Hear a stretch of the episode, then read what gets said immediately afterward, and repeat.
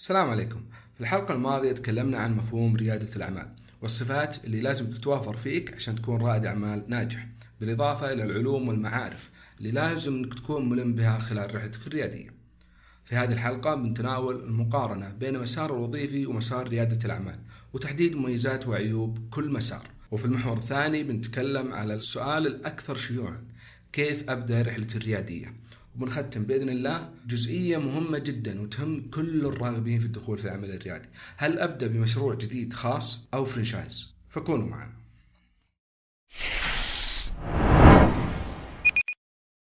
تنويه بسيط قبل ما نبدأ الفقرة هذه. الكلام اللي بنقوله وبنسولف فيه الآن ما هو دعوة إنك تترك الوظيفة، لا تترك وظيفتك مهما كان. ما هي مميزات وعيوب ريادة الأعمال؟ كثير ما نسمع هذا السؤال. من معظم رواد الأعمال الجدد والراغبين في الدخول في مجال ريادة الأعمال. فمن خلال إجابة هذا السؤال بنحدد خططنا المستقبلية ونبدأ بإعداد مسيرتنا إما لبدء مشروع أو التركيز في وظيفتنا الحالية. وبالنسبة للأشخاص اللي على رأس العمل حاليا وعندهم رغبة في بدء في العمل الريادي أو العمل الحر بشكل عام ويسأل كيف أوفق بين المسارين. فحب أقول لك أن تقدر توفق بينهم. لكن كل ما كانت النقاط التالية قريبة منك كل ما صار الموضوع أسهل عليك. وإذا كنت تقدر تطبق النقاط التالية على وضعك الحالي فأنت تستطيع بإذن الله الوصول إلى أهدافك. ولكن إذا ما انطبقت عليك بعض النقاط لا تترك وظيفتك مهما كان خصوصا في وقتنا الحالي. لأن الفشل في العمل الريادي ممكن واحتمال كبير لذلك ما راح تكون خطوة ممتازة لك أنك تستقيل عشان تبدأ مشروع في نسبة مخاطرة وفي نسبة فشل. وعشان كذا أنا مع الشخص اللي يقدر يوفق بين المسارين بحيث أنه يوفق بين المسار الوظيفي ومسار العمل الحر خصوصا في البدايات. حتى تأمن لنفسك مصاريفك والتزاماتك. وعشان ما تاخذ التزامات وقروض لبدء مشروع وتخسر لا قدر الله. وما يكون عندك وظيفة تسدد منها هذه الالتزامات وتدخل في مشاكل أكبر. إذا كنت موظف وعندك رغبة في العمل أو تعزيز مصادر الدخل ركز بالكلام الجاي وخذ لك أول قاعدة مهمة. لا تعمل من أجل المال. يعني لا تشتغل عشان فلوس وتدور الوظيفة على أساس العرض المالي. ما راح أفلم عليك وأقول لك وسخ دنيا لا الفلوس مهمه أكيد لكن تذكر أنت تقدر تجيب فلوس لما تكون ذكي. بمعنى تختار وظيفة فيها الصفات اللي بتسمعها بعد شوي وكذا تقدر تحقق أضعاف راتبك مهما كان. مستحيل تجد شخص وصل إلى مرحلة الثراء من وظيفة. لذلك التجارة والعمل الحر أو العمل الريادي هو الحل. طيب مواصفات الوظيفة الملائمة لرواد الأعمال في البدايات. واللي عندهم الرغبة في الجمع بين المسارين. أول شيء تكون وظيفتك الحالية أو الوظيفة اللي أنت بتختارها وإذا كنت توك متخرج وتبحث عن وظيفة تكون مواعيد دوامها محددة. بمعنى عدد ساعاتها قليلة ما يكون فيها أوفر تايم عشان يكون عندك وقت كبير للبحث والاطلاع والتخطيط لمشروعك. رائد الأعمال يحتاج إلى وقت كبير في التحليل والتعقيب والرصد والاطلاع. ما يكون فيها ضغط نفسي أو عصبي سواء مع الزملاء أو طبيعة مهامك الوظيفية. رائد الأعمال لازم يهيئ البيئة المحيطة حوله عشان تكون بيئة هادئة يتمتع فيها بسلام روحي يستطيع من خلاله إخراج إبداعه. من دون الإبداع أنت ما راح تكون رائد أعمال ناجح. ثالثا وظيفة تمكنك من توسيع دائرة معارفك وعلاقاتك. وجود المعارف مهم جدا لاختصار العديد من الطرق عند إنشاء وتشغيل شركتك التجارية. الصفة الرابعة وهي الصفة الأهم. لابد يكون مجال الوظيفة نفس مجال مشروعك المستقبلي. بمعنى على سبيل المثال إذا كنت شخص متخصص في التسويق أبحث عن أي وظيفة في مجال التسويق في أي منظمة في أي جهة. عشان تتعلم من خلالها عشان توسع مداركك تتعرف على المشاكل والعقبات اللي موجودة وبكذا تختصر المسافات لنفسك إذا جيت تنشئ مشروعك.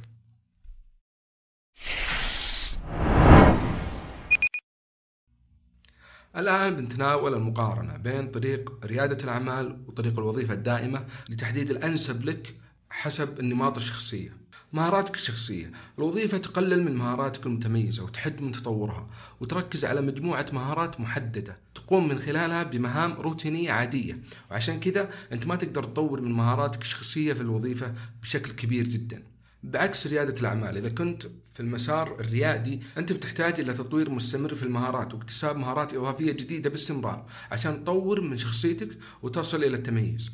لأنك بكل بساطة بتمر بمراحل مختلفة وبتجارب فريدة من نوعها وهذا يطور من شخصيتك. وعشان كذا إذا كنت شخص روتيني محدود المهارات ما تسعى للتعلم ما عندك شغف لتطوير نفسك فالأفضل لك أنك تبقى في الوظيفة التقليدية وريح راسك من الآخر. لأن غالبا وضعك المادي ما راح يتغير لكنك بتشعر بالحسرة نوعا ما إذا جاء وقت التقاعد. أما إذا كنت شخص يسعى لتطوير شخصيته باستمرار فمكانك الأفضل والأمثل هو ريادة الأعمال. ثانيا طموحك. في الوظيفة عالمك هو الشركة تطلعاتك هي الترقيات وأحلامك هي الحوافز. أهدافك غالبا ما تكون مكافآت مادية. طموحك فيها بشكل كبير جدا يكون متواضع. له سقف محدد مهما كانت إنتاجيتك أو إبداعك أو مهاراتك. بعكس ريادة الأعمال فطموحك فيها يمتد إلى ما لا نهاية. مثل ما قلنا في الحلقة السابقة أن كل ما تسعى إلى هدف وتحققه يجي هدف وطموح أكبر وتسعى لتحقيقه. وعشان كذا إذا ما كان عندك طموح عالي جدا فالأفضل أنك تبقى في الوظيفة التقليدية وتحاول تطور نفسك تحاول أنك تحصل على العلاوات والترقيات.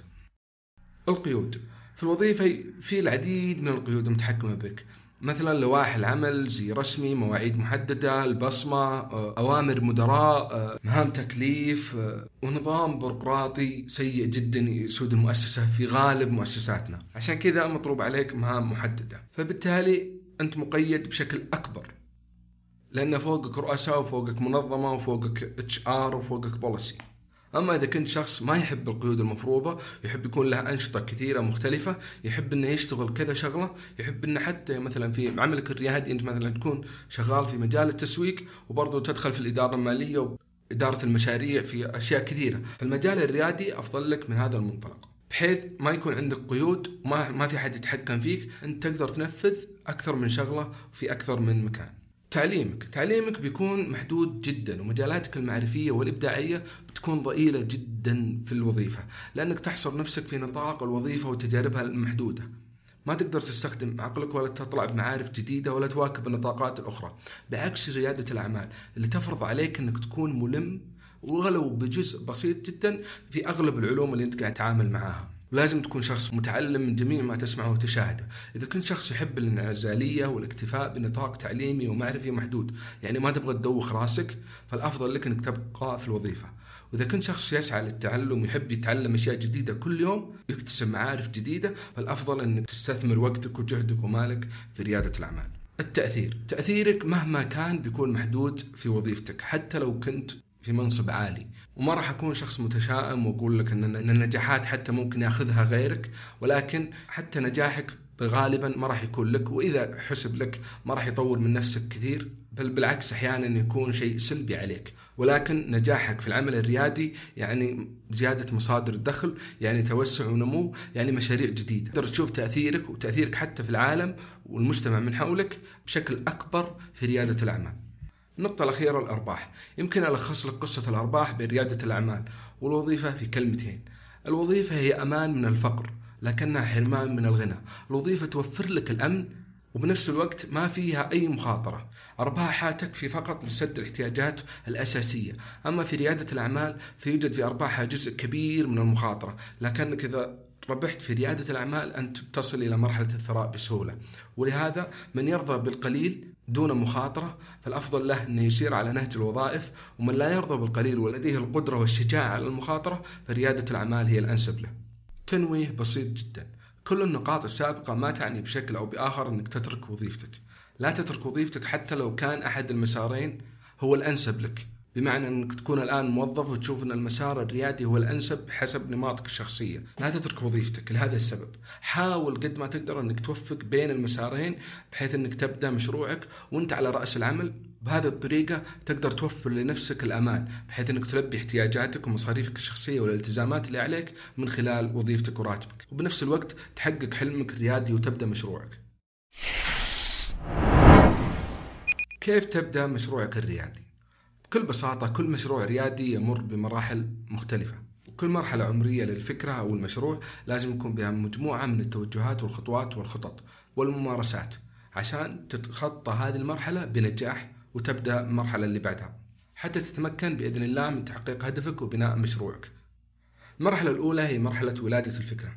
وفي هذه المرحلة يتم الوصول إلى فكرة صالحة عشان تكون مشروع ناجح هذه الفكرة لازم تكون واقعية غير مكلفة في البداية. تتناسب مع إمكانياتك وتتناسب مع طبيعة مجتمعك.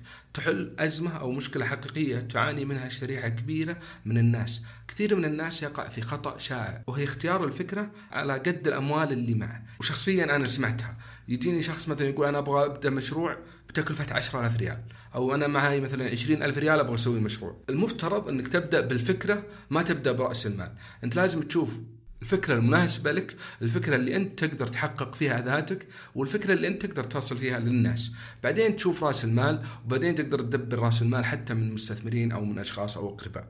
لكن في البداية لا تحدد فكرتك على قد فلوسك. ابدأ أول بالفكرة وبعد كذا دور فلوس عشان تبني فيها الفكرة. لأنك إذا بديت بالفلوس قبل الفكرة أنت بتحصر نفسك في نطاق معين من المشاريع. ممكن أنه ما يكون مناسب لك. وممكن يكون في مشكلات كثيرة جدا أنت ما قد مريت فيها وممكن تكون عقباتها صعبة عليك أنت بالذات لكن مو صعبة على شخص ثاني أو فيها نطاق تنافسي ضخم.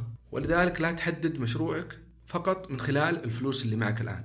المرحلة الثانية مرحلة تطوير الفكرة. في هذه المرحلة يتم التفرغ تماما لتفاصيل الفكرة وجمع المعلومات من أصحاب الخبرة وحتى تقدر تتوجه إلى رجال أعمال وتسألهم إلى أكاديميين إلى إلى أصدقاء إلى أي شخص ممكن أنه يقدم لك معلومة مفيدة. لأنك بتعرف من خلال هذه المشورات تفاصيل مثل عمر المشروع مستقبله مدى مخاطرته معدل تدفقه والعوائق أسباب نجاحه وفشله طبيعة المنافسين المتواجدين وكيفية اختراق السوق وهل أرباحها قصيرة المدى أو طويلة المدى. تستطيع أيضا البحث في مرحلة تطوير الفكرة من خلال الكتب والمدونات والإنترنت حتى تصل إلى تركيبة مناسبة قابلة للنجاح وكذا تنتهي مرحلة تطوير الفكرة. وبعد ما تنتهي مرحلة تطوير الفكرة لا تقول أنا جاهز وتبدأ على طول لازم تعرض الفكرة على كذا شخص. من الناس اللي تثق فيهم بحيث إنه ما يسرق فكرتك ولكن يعطيك الرأي السديد والرأي المناسب بإذن الله. المرحلة الثالثة مرحلة إطلاق المشروع. في هذه المرحلة بيكون فيها كثير من الإجراءات مثل إصدار سجل تجاري، تأخذ لك مكتب أو منشأة، تستأجر، فيها الكثير من العمل اللي بيحدد شكل الشركة القانوني. لكن الأهم في هذه المرحلة أنك بتحدد مصادر التمويل. هل هو قرض أو استعانة مثلا المبادرات الحكومية اللي موجودة استعانة بريادة بنك التسليف شركات مستثمرين أو أنه بيكون رأس مال موجود عندك وتبغى تبدأ فيه؟ وتبدأ مباشرة بعد جمع مصادر التمويل بالخطط التشغيلية، الخطط الفنية والإنتاجية، خطط التسويق اللي أنت أصلا وضعتها في المرحلة الثانية وهي مرحلة تطوير الفكرة. وبكذا بتكون بشكل رسمي أطلقت مشروعك. المرحلة الرابعة مرحلة التوسع والنمو. في هذه المرحلة بتكون امتلكت الخبرة في المجال وبدأ اسمك أو البراند بدأ ينتشر نوعا ما. بتتعرف على ثغرات السوق المستهدف طبيعة العملاء وكيف تستهدفهم وكيف توزعهم على فئات استهداف معينة. المنتج اللي أنت قاعد تقدمه سواء كان خدمة أو منتجات تبيعها كيف تطورها وتحسن منها. وتبدأ بنفس الوقت تشتغل على مسار التوسع لأن هذه المرحلة بكل بساطة هي المرحلة المصيرية لأي شركة. وخلال هذه المرحلة غالبا إذا نجحت في هذه المرحلة فمشروعك ناجح وبيستمر بإذن الله تعالى. لكن إذا ما قدرت لأي سبب من الأسباب أو فشلت في هذه المرحلة لازم إنك تتوقف مباشرة وتبحث عن شركاء يساعدونك في هذه الجزئية بالذات. بمعنى يساعدونك في التوسع يساعدونك في النمو يساعدونك في حل عقبات موجودة حاليه يساعدونك في تغطية نقاط ضعفك الموجودة. وأهم شيء الشخص ما يكابر ولا يعاند. تذكر مو مشكلة إنك تنجح بمساعدة آخرين حتى وإن استغنيت من حصة من الشركة أو نسبة معينة. بس المصيبة لا قدر الله إنك تفشل. وتتحمل أنت كل هذه الالتزامات اللي عليك. عشان كذا حاول قد ما تقدر إنك تكون واقعي وتختار شريكك بعناية اللي يقدر يغطي نقاط ضعفك. ويساعد في إنجاح المرحلة والانتقال إلى المرحلة الرابعة اللي هي مرحلة النضج. المرحلة الرابعة مرحلة النضج. في هذه المرحلة بتكون الشركة وضعها المالي مستقر نوعا ما عندها خطط للتوسع قاعدة تفتح فروع جديدة قاعدة تشتغل على زيادة الحصة السوقية تنتقل إلى مناطق بيع جديدة. وبكذا تنتهي رحلة الشركة في المراحل الأربعة وتكون إما قابلة للبيع بأسعار مرتفعة جدا لأنك تعبت فيها وضعت فيها كل جهدك أو أنك تستمر وتستغل هذه الأرباح في إنشاء مشاريع جديدة. ودائما في مرحلة النضج أنت بتكون في منطقة الأمان وبكذا تكون نجحت فعليا في تحقيق مشروعك وفكرتك وبتسعى لتحقيق مشاريع أخرى. الفقرة الثالثة. وهي اللي بتتكلم عن الاستثمار عن طريق الفرنشايز أو الاستثمار عن طريق العمل الخاص أو المشروع الجديد اللي أنت تبغى تبنيه. أنت بعد ما تحدد الانسب لك في المسار الوظيفي أو المسار العمل الحر أو إنك تجمع بينهم لازم تعرف وش الفرق بين مشروع جديد خاص فيك أو مشروع فرنشايز. وهذا السؤال سبب أزمة كبيرة في منصات التواصل الاجتماعي وكثير من رواد الأعمال والمستثمرين يتكلمون فيه. لأنه محير فعلا. هل إنك تبدأ في مشروع خاص؟ له مزاياه وعيوبه وغالبا بتكون العوائق والعقبات أكبر أو إنك تبدأ عن طريق فرنشايز اللي له مزاياه وعيوبه بعد ولكن بتكون التجربة أخف من ناحية العقبات وكذلك أقل من ناحية الأرباح. ولهذا ما في تفصيل معين أو تفضيل معين لأحد الاتجاهين وأنا مع الشخص اللي يختار الأنسب له. وهذا يتحدد من مهاراتك ومعرفتك الذاتية وطريقة تفكيرك طبيعة مجالك رأس مالك. بمعنى إذا كان عندك مبلغ معين بس إنك ما تفهم ولا شيء بالتجارة وتشوف إنها صعبة عليك تقوم مثلا من الساعة 5 الفجر وتشتغل 18 ساعة في اليوم 17 ساعة في اليوم عشان تبني مشروعك هذا فالأفضل لك إنك تبحث عن الفرنشايز وإن كان الأرباح فيه أقل لكنها أكثر أمان بالنسبة لك وأقل جهد وتعب. وعشان تقدر تحدد إيش الاختيار المناسب لك بذكر لك مزايا وعيوب كل نوع منهم. الفرنشايز أو حق الامتياز أو الوكالات. الفرنشايز هو عبارة عن عقد يتم عقده بين المستثمر ورائد الأعمال بين شركة من الشركات الكبرى بحيث يتفقون معك الشركة يعطونك حق الامتياز التجاري. وهذا يضمن أنها تعطيك اسمها التجاري علامتها التجارية. حتى إذا كنت مثلا تفكر في مجال المطاعم وال fast food يعطونك حتى الديكورات والوصفات ويدربونك يعطونك تدريب كامل. تزودك بكافة الخبرات اللي تنقصك وتمدك بجميع آليات العمل اللي تحتاجها وتتكفل بتدريبك على طريقة العمل طريقة إدارة المشروع بكل تفاصيله. لكن كل هذه الخدمات بتكون مقابل مبلغ مالي كبير نوعا ما. بتدفعه في البداية كدفعة مقدمة وبعد كذا بتحصل الشركة هذه على نسبة من الأرباح الشهرية. فائدتك في هذا الموضوع إنك أنت تقدر تاخذ شيء جاهز. تبدأ شغل على طول وتبدأ أرباح على طول. وبالنسبة للشركة بتكون فائدتها إنها تفتح فروع جديدة بتروج لنفسها وبتزيد العلامة التجارية وبتدخل مناطق بيع جديدة. وأكبر مثال على هذا النوع سلسلة المطاعم مثل ماكدونالدز كنتاكي وباقي المطاعم. فهي تعطيك حق الامتياز في استخدام علامتها التجارية تدربك على كل ما يخص أساليب العمل. نظير مبلغ من المال ونسبة شهرية يتم الاتفاق عليها. أهم مميزات وعيوب ال franchise. المميزات والعيوب الخاصة بال franchise في البداية المميزات أنت ما تحتاج إلى خطط تسويقية وحملات دعائية وإعلان لأن علامتك التجارية بتكون مشهورة ومعروفة عند العملاء الموجودين حولك. ولهذا عملائك بيكونون متواجدين وبيبدأ مشروعك في البيع من البداية غالبا. ففرصة نجاح مشروعك بتكون كبيرة نوعا ما ونسبة المخاطرة بتكون أقل لأنك باختصار بتبدأ في مشروع موجود وعلى أرض الواقع. وحقق نجاح وله قصص نجاح بالتالي أنت ما تحتاج إنك تروح تختبر مشروعك وتشوف هل يقبلونه العملاء أو ما يقبلونه. كذلك بالفرنشايز أنت ما تحتاج إلى خبرات تجارية أو خبرات في إنشاء مؤسسات أو خبرات في إنشاء شركات كبيرة أنت فقط تحتاج أنك تدفع مبلغ من المال في البداية وتلتزم بالتدريب والتعليم اللي تاخذه من الشركة وكذلك بنسبة من الأرباح بشكل شهري وحتى إذا واجهتك مشاكل أو عقبات لا قدر الله بيكون في فريق دعم متواصل معك من قبل الشركة. بيشتغلون معك وبيسهلون لك كل الأمور. وهذا كله متفق عليه في حق الامتياز التجاري. كذلك من الميزات اللي ممكن تكون موجودة عندنا سهولة الحصول على تمويل من المؤسسات المالية اللي موجودة لأنها تثق في هذا المشروع لأنه ناجح ومجرب من قبل. فالمؤسسات المالية بتعطيك قرض على هذا الأساس. أما العيوب الخاصة بالفرنشايز فهي في البداية بيطلبون منك مبلغ كبير جدا. ممكن هذا المبلغ في أحيان كثيرة يأسس لك مشروع جديد بس إذا كنت تبغى تشتري راحتك أكيد الفرنشايز أفضل لك. من العيوب الخاصة بالفرنشايز إنك بتكون محكوم بنسبة شهرية تدفعها للشركه، فبالتالي أرباحك بتكون محصورة وفي نطاق المحسوب لك فقط، وبتكون مكاسبك بطيئة، بمعنى بطيئة في النمو. والقيود كذلك بتكون كبيرة جدا بحيث إنك ما تقدر تبيع أشياء إضافية، ما تقدر إذا كنا بنتكلم مثلا في نفس المثال المطاعم، ما تقدر تضيف أشياء للمنيو اللي موجود عندك لأن المنيو أصلا مؤسس من قبل الشركة الأم.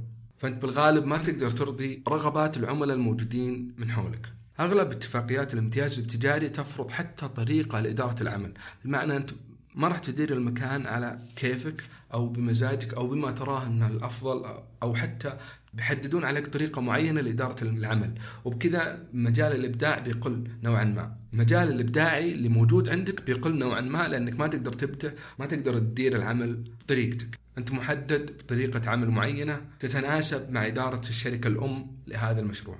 أما بالنسبة لريادة الأعمال عن طريق مشروع تقليدي بمعنى مشروع جديد خاص فيك أنت وإن كان موجود سابقا ولكنه خاص فيك أنت تبغى تبدأ من الصفر فمميزاتها أنها تتيح لك مساحة من الإبداع والابتكار. تستطيع من خلالها التحكم في العملية الإنتاجية تتحكم حتى في الخطة التسويقية والجهود التسويقية.